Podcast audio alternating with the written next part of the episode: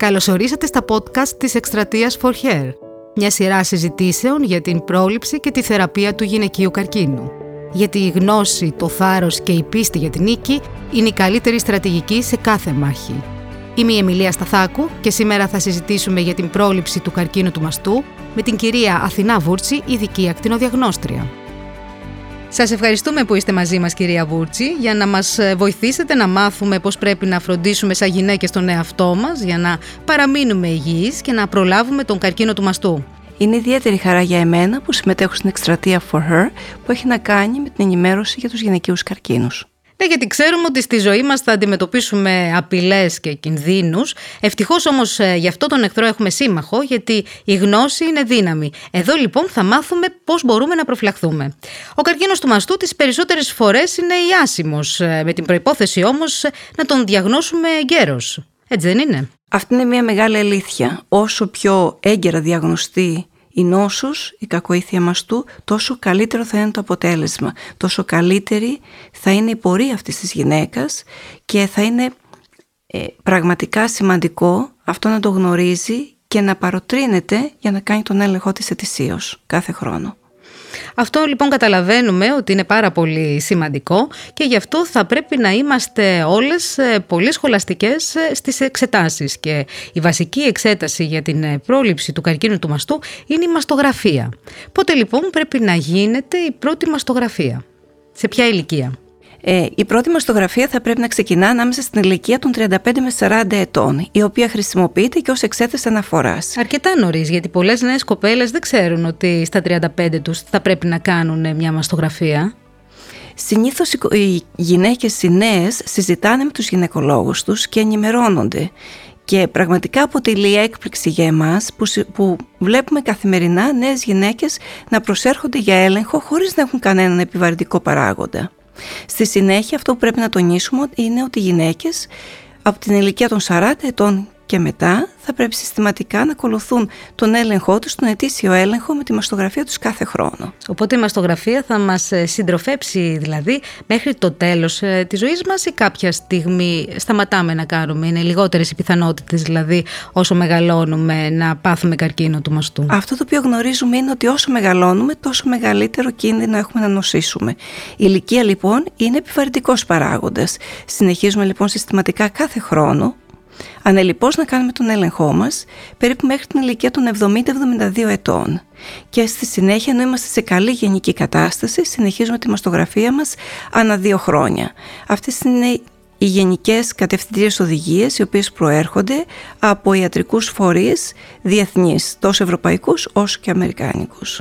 Υπάρχουν όμως κάποιες γυναίκες οι οποίες ε, πρέπει να κάνουν νωρίτερα τον έλεγχο ή πρέπει ίσως να είναι πιο προσεκτικές, ε, να κάνουν πιο συχνά μαστογραφία ή εξετάσεις ε, για τον μαστό τους; Αυτή είναι μια πολύ καλή ερώτηση είναι, είναι ιδιαίτερος σημαντικό να καταλάβουμε ότι όλες οι γυναίκες δεν έχουν τον ίδιο κίνδυνο να εμφανίσουν καρκίνο του μαστού και το σωστό είναι να εξατομικεύουμε την πρόληψη, δηλαδή να βλέπουμε τους παράγοντες επικινδυνότητες που έχει κάθε γυναίκα ξεχωριστά και αναλόγως να ξεκινάμε τον έλεγχο, δηλαδή μια γυναίκα που έχει κληρονομικό ιστορικό, που έχει νοσήσει η μητέρα της σε νεαρή ηλικία, η γυναίκα αυτή θα πρέπει να συμβουλεύεται τους ειδικούς που θα τις εξηγήσουν το πώς πρέπει να ελέγχεται και το πόσο συχνά. Εκτός από το οικογενειακό ιστορικό, ο τρόπος ζωής μας παίζει ρόλο, αυξάνει ή μειώνει τις πιθανότητες ε, για καρκίνο του μαστού; Μία απορία που έχουμε καθημερινά από τις γυναίκες που παρακολουθούμε είναι γιατί ο καρκίνος του μαστού αυξάνει τα τελευταία χρόνια και είναι πραγματικά και εμείς δεν μπορούμε να δώσουμε μια σαφή απάντηση σε αυτό αλλά όλοι οι παράγοντες που συντελούν τελικά είναι ο τρόπος ζωής μας, δηλαδή η διατροφή μας, η καθιστική ζωή, το ότι δεν γυμναζόμαστε, το ότι πολλές γυναίκες κυρίως στη δημακτήριο παίρνουν αρκετό βάρος. Όλοι αυτοί το ότι οι γυναίκες α, δηλαδή- καπνίζουν αρκετά, ότι πίνουν α, μεγάλες ποσότητες αλκοόλ.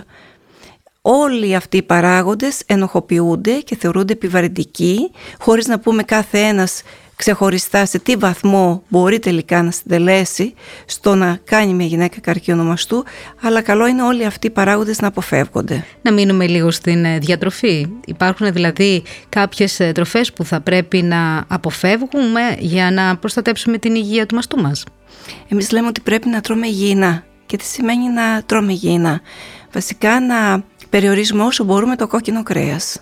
Να τρώμε αρκετά φρούτα και λαχανικά. Είναι πολύ σημαντικό να γυμναζόμαστε συστηματικά.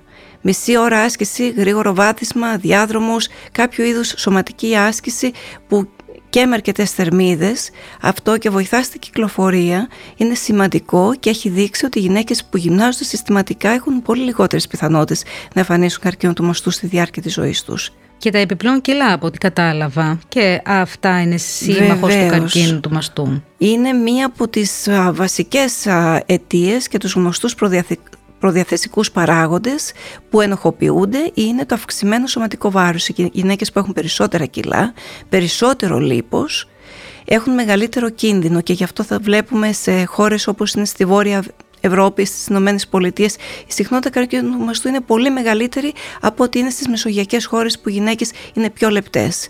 Δυστυχώς, τώρα την περίοδο που διανύουμε με τον κορονοϊό και με την, με την πρώτη και με τη δεύτερη καραντίνα, οι γυναίκες βλέπουμε ότι έχουν πάρει κιλά και θα πρέπει να ευαισθητοποιηθούν, να ζυγίζονται χωρίς να τους προσθέτουμε άγχος ως προς αυτό, αλλά καλό θα ήταν να ζυγίζονται καθημερινά, να προσπαθήσουν αυτό το χρόνο που έχουν να εντάξουν τουλάχιστον το περπάτημα, γρήγορο βάδισμα, βοηθά πάρα πολύ και βεβαίως η σωστή διατροφή.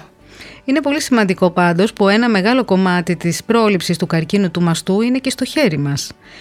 Ε, επίσης υπάρχει μια άλλη ε, κατηγορία γυναικών, ε, είναι οι κοπέλες που πρόκειται να κάνουν ε, εξωσωματική. Αυτές πρέπει να κάνουν μια μαστογραφία πριν περάσουν στη διαδικασία της εξωσωματικής. Η εξωσωματική έχει μπει για τα καλά στη ζωή των νέων γυναικών. Αυτό είναι μια πραγματικότητα.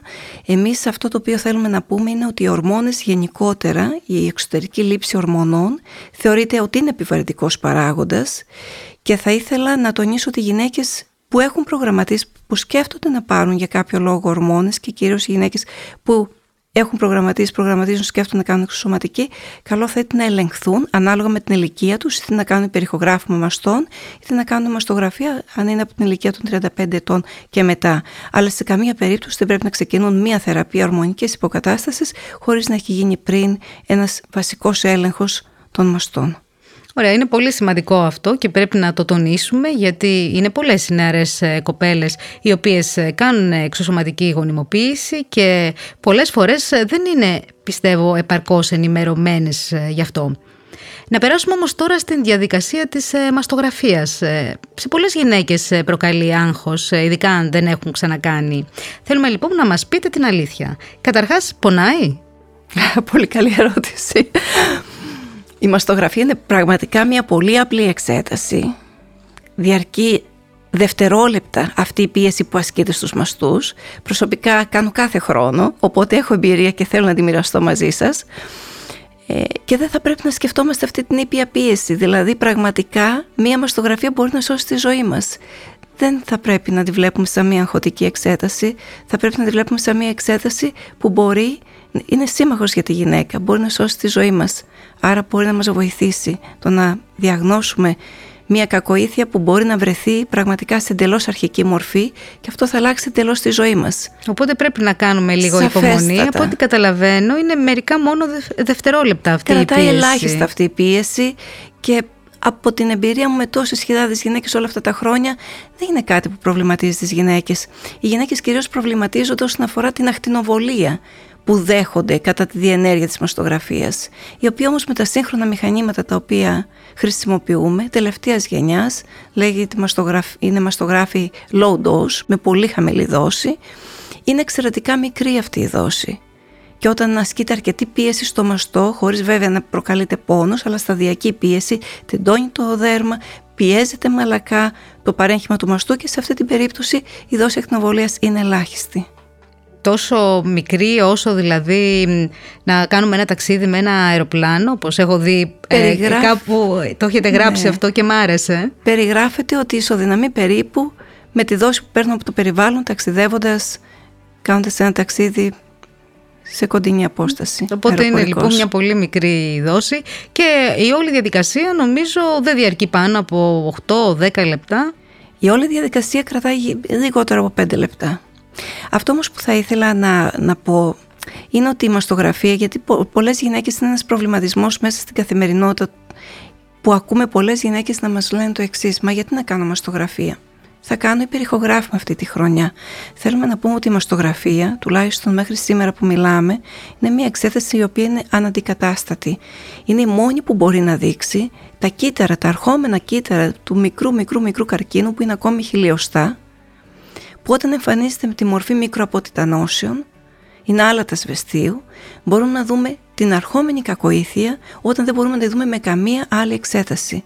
Φανταστείτε ότι πολλές φορές έχουμε δει τέτοιου είδους βλάβες στη μαστογραφία και προσπαθούμε για αρκετή ώρα ψάχνοντας να εντοπίσουμε πού βρίσκονται στο υπερηχογράφημα και δεν υπάρχει αντίστοιχη βλάβη. Οπότε το υπερηχογράφημα συμπληρώνει τη μαστογραφία, Ακριβώς. δεν την αντικαθιστά. Στις νεαρότερες όμως ηλικίες μπορούμε να πούμε ότι πριν τα 35. Πριν τα 35 η μαστογραφία δεν πρέπει να γίνεται παρά μόνο εάν υπάρχει Οπότε εκεί οι κοπέλες μπορούν να κάνουν υπερηχογράφημα. Εκεί θα πρέπει να κάνουν υπερηχογράφημα και μετά την ηλικία των 40, σε γυναίκες που έχουν πυκνούς μαστούς, το υπερηχογράφημα χρησιμοποιείται ως εξέταση συμπληρωματική καθαρά της μαστογραφίας. Και έφτασε λοιπόν η μέρα που πρέπει να κάνουμε τη μαστογραφία μας. Τι πρέπει να ξέρουμε; Για παράδειγμα, επιτρέπεται να βάλουμε αποσμητικό ή κρέμα σώματος; Καλό είναι να μην φοράμε. Εντάξει, δεν θα πούμε να μην φοράει μια γυναίκα αποσμητικό όταν θα έρθει, γιατί μετά θα συνεχίσει, θα πάει στο γραφείο, θα δουλέψει. Οπότε είναι δύσκολο να πούμε μην φοράτε αποσμητικό την ημέρα της εξέτασης. Καλό όμως είναι να μην φοράνε οι γυναίκες όταν πηγαίνουν για τη μαστογραφία τους τάλκ. Υπάρχουν κάποιες κρέμες οι οποίες περιέχουν κάποια στοιχεία τα οποία μπορούν να δημιουργήσουν ψευδή εικόνα στη μαστογραφία. Υπάρχουν πολλά είδη μαστογραφίας; Ξεκίνησε η μαστογραφία περίπου εδώ και 50 χρόνια. Έχουμε πάνω από 50 χρόνια, περισσότερο, 70 χρόνια. Η μαστογραφία ήταν στην αρχή κλασική μαστογραφία. Είχε περισσότερη δόση ακτινοβολίας, δεν είχε την ψηφιακή μορφή. Το 2000 προχωρήσαμε στην ψηφιακή μαστογραφία. Είναι η πιο νέα μορφή μαστογραφίας. Έχει καλύτερη ανάλυση, μικρότερη δόση ακτινοβολίας. Το μηχάνημα είναι πιο φιλικό τόσο προς τη γυναίκα όσο και προς τον τεχνολόγο τον χρήστη που βοηθά στη διενέργεια της εξέτασης και αργότερα συνεχίσαμε στην τομοσύνθεση η οποία είναι μια πιο εξελιγμένη μορφή μαστογραφίας όπου κόβει λεπτές λεπτές λεπτές τομές και ανασυνθέτει εικόνες και αυτό προσφέρει πολύ καλύτερη διαγνωστική αξία στη διάγνωση. Βλέπουμε ακόμη πιο, πιο με μεγαλύτερη ακρίβεια, μικρότερες βλάβες. Βέβαια να υποθέσω ότι το κάθε κέντρο έχει το δικό του μηχάνημα και δεν έχουν όλα τα κέντρα που κάνουν μαστογραφίες ε, εξίσου προηγμένη τεχνολογία. Εμείς ε, τώρα με ποια κριτήρια πρέπει να επιλέξουμε το κέντρο που θα κάνουμε τη μαστογραφία μας; Πολύ καλή ερώτηση. Εδώ να σας πω ότι ζούμε στην Ελλάδα και είναι, είμαι πραγματικά νιώθω πολύ μεγάλη χαρά και περηφάνεια να το πω αυτό ότι τα περισσότερα κέντρα στη χώρα μας είναι εξυγχρονισμένα, έχουν σούπερ μηχανήματα Πολύ σημαντικό τελευταίας γενιάς. Πολύ σημαντικό. Οπότε να αισθανόμαστε ασφάλεια. Οπότε οι γυναίκες μπορούν να νιώθουν ασφαλείς για αυτό. Ε, η κλασική μαστογραφία σχεδόν έχει εγκαταλειφθεί παγκοσμίως τώρα. Εάν... Και στο δημόσιο σύστημα Βεβαίως, βεβαίως. Στα περισσότερα σχεδόν σε όλα τα νοσοκομεία σε όλα τα νοσοκομεία.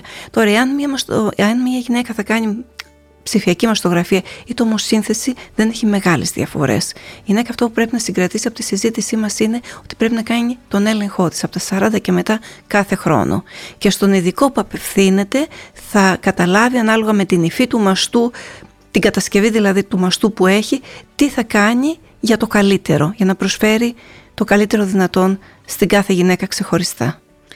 Έχουν βάσει ανησυχίες ότι η μαστογραφία έχει περιορισμούς και μπορεί σε κάποιες περιπτώσεις να δώσει και λανθασμένη διάγνωση; Και σας ε, ρωτώ γιατί έχω ακούσει περιπτώσεις γυναικών που μπορεί να έκαναν τη μία χρονιά μαστογραφία και η μαστογραφία τους να ήταν καλή και την επόμενη χρονιά έγινε διάγνωση ενός καρκίνου αρκετά προχωρημένου στο μαστό.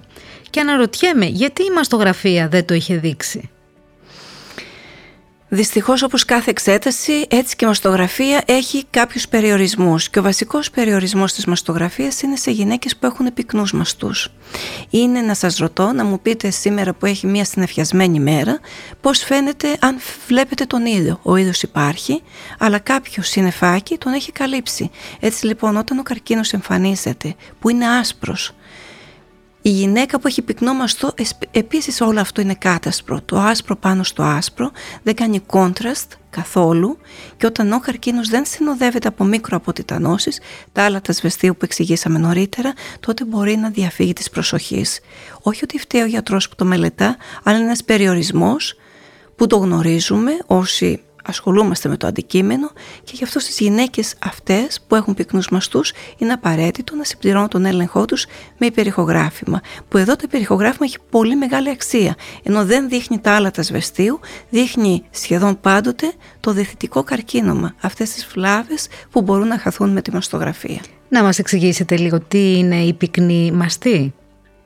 Η πυκνή μαστή είναι μια η πυκνότητα, η, που λέμε πυκνότητα του παρεγχήματος του μαστού είναι μια κατάσταση που είναι φυσιολογική. Περίπου 40 με 50% των γυναικών, φανταστείτε, έχουν πυκνούς μαστούς. Οπότε είναι αρκετές οι γυναίκες που το έχουν ακούσει από το γυναικολόγο τους. Δεν είναι όμως κάτι το οποίο πρέπει να τις ανησυχεί αυτό. Αυτό είναι, είναι μια εντελώς φυσιολογική κατάσταση που δεν πρέπει να τις ανησυχεί, αλλά θα πρέπει όμως να γνωρίζουν ότι οι γυναίκες αυτές θέλουν πιο σωστό έλεγχο, δηλαδή δεν φτάνει η μαστογραφία, θα πρέπει απαραίτητος να συνδυάσουν τη μαστογραφία τους ετησίως με υπερηχογράφημα μαστών και ταυτόχρονα οι γυναίκες αυτές θα πρέπει να έχουν, χωρίς να έχουν αυτό να τους δημιουργήσουμε στρες, αλλά στο πίσω μέρος, μέρος του μυαλού τους ότι οι γυναίκες που έχουν πυκνούς μαστούς, ιδιαίτερους πυκνούς, έχουν λίγο μεγαλύτερο ρίσκο Τέσσερις με έξι φορές μεγαλύτερο κίνδυνο να κάνουν κακοήθεια μαστού. Οπότε είναι ένας λόγος επιπλέον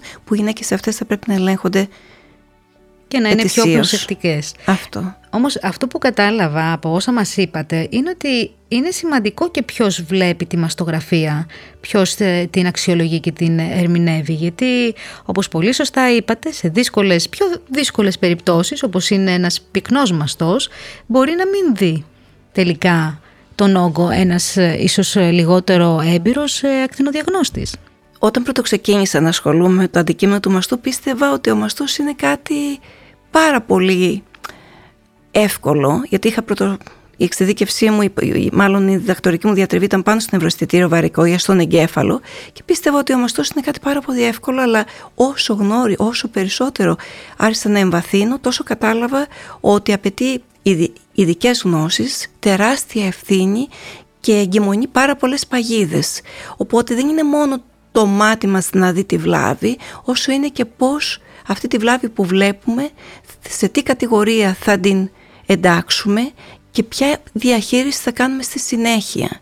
Είναι η, η διαχείριση μιας βλάβης που βλέπει ο ακτινοδιαγνώστης μαστού πρέπει να έχει την απαιτούμενη εμπειρία όσο και να έχεις διαβάσει. Δεν είναι αρκετό αυτό, απαιτεί αρκετή εμπειρία που αυτό κερδίζεται με τα χρόνια για να γίνει σωστός χειρισμός. Έχουμε όμως περίφημους γιατρούς στην Ελλάδα, εξαιρετικούς, που είναι αφιερωμένοι και αφοσιωμένοι πάνω στο αντικείμενό μας.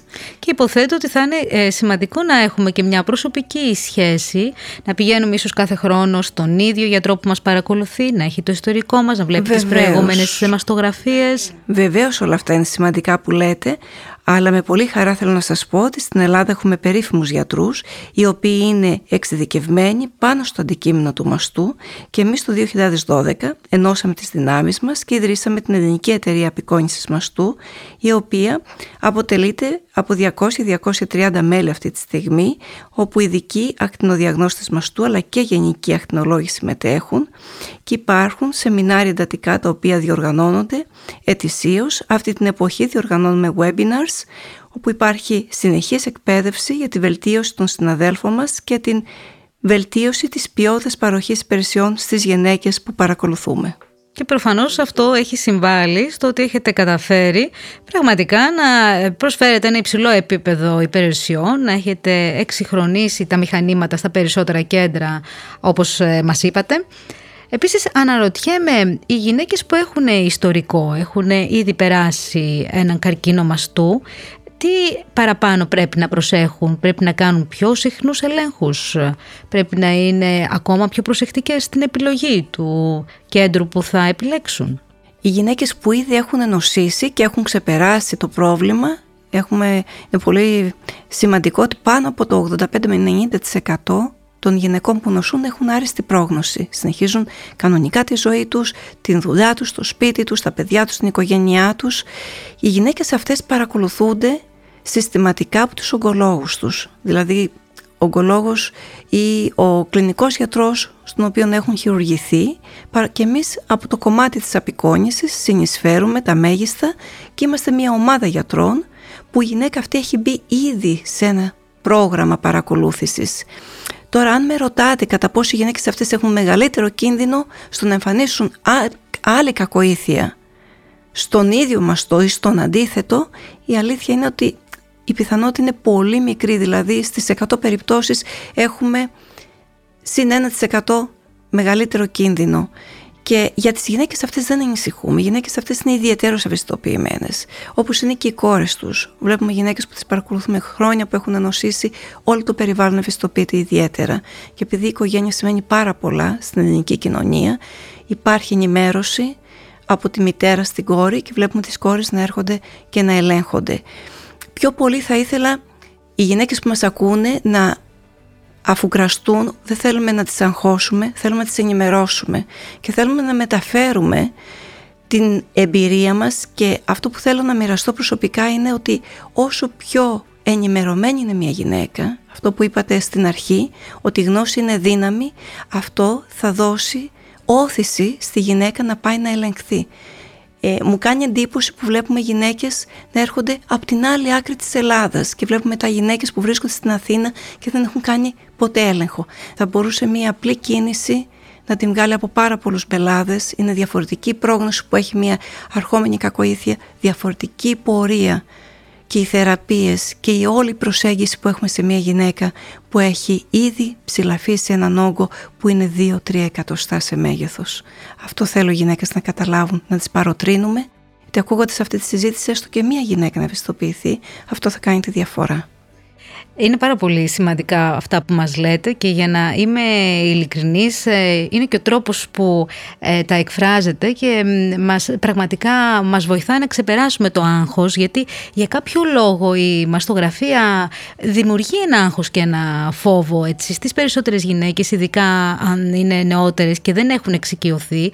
Αντίθετα από άλλες εξετάσεις όπως είναι για παράδειγμα το τεστ PAPI, το HPV DNA test το οποίο το κάνεις πολύ πιο εύκολα, ξεκινάς ίσως και από νωρί, το βάζεις μέσα στον ετήσιο έλεγχο και στην προσπάθεια που κάνεις για να διατηρηθείς υγιής.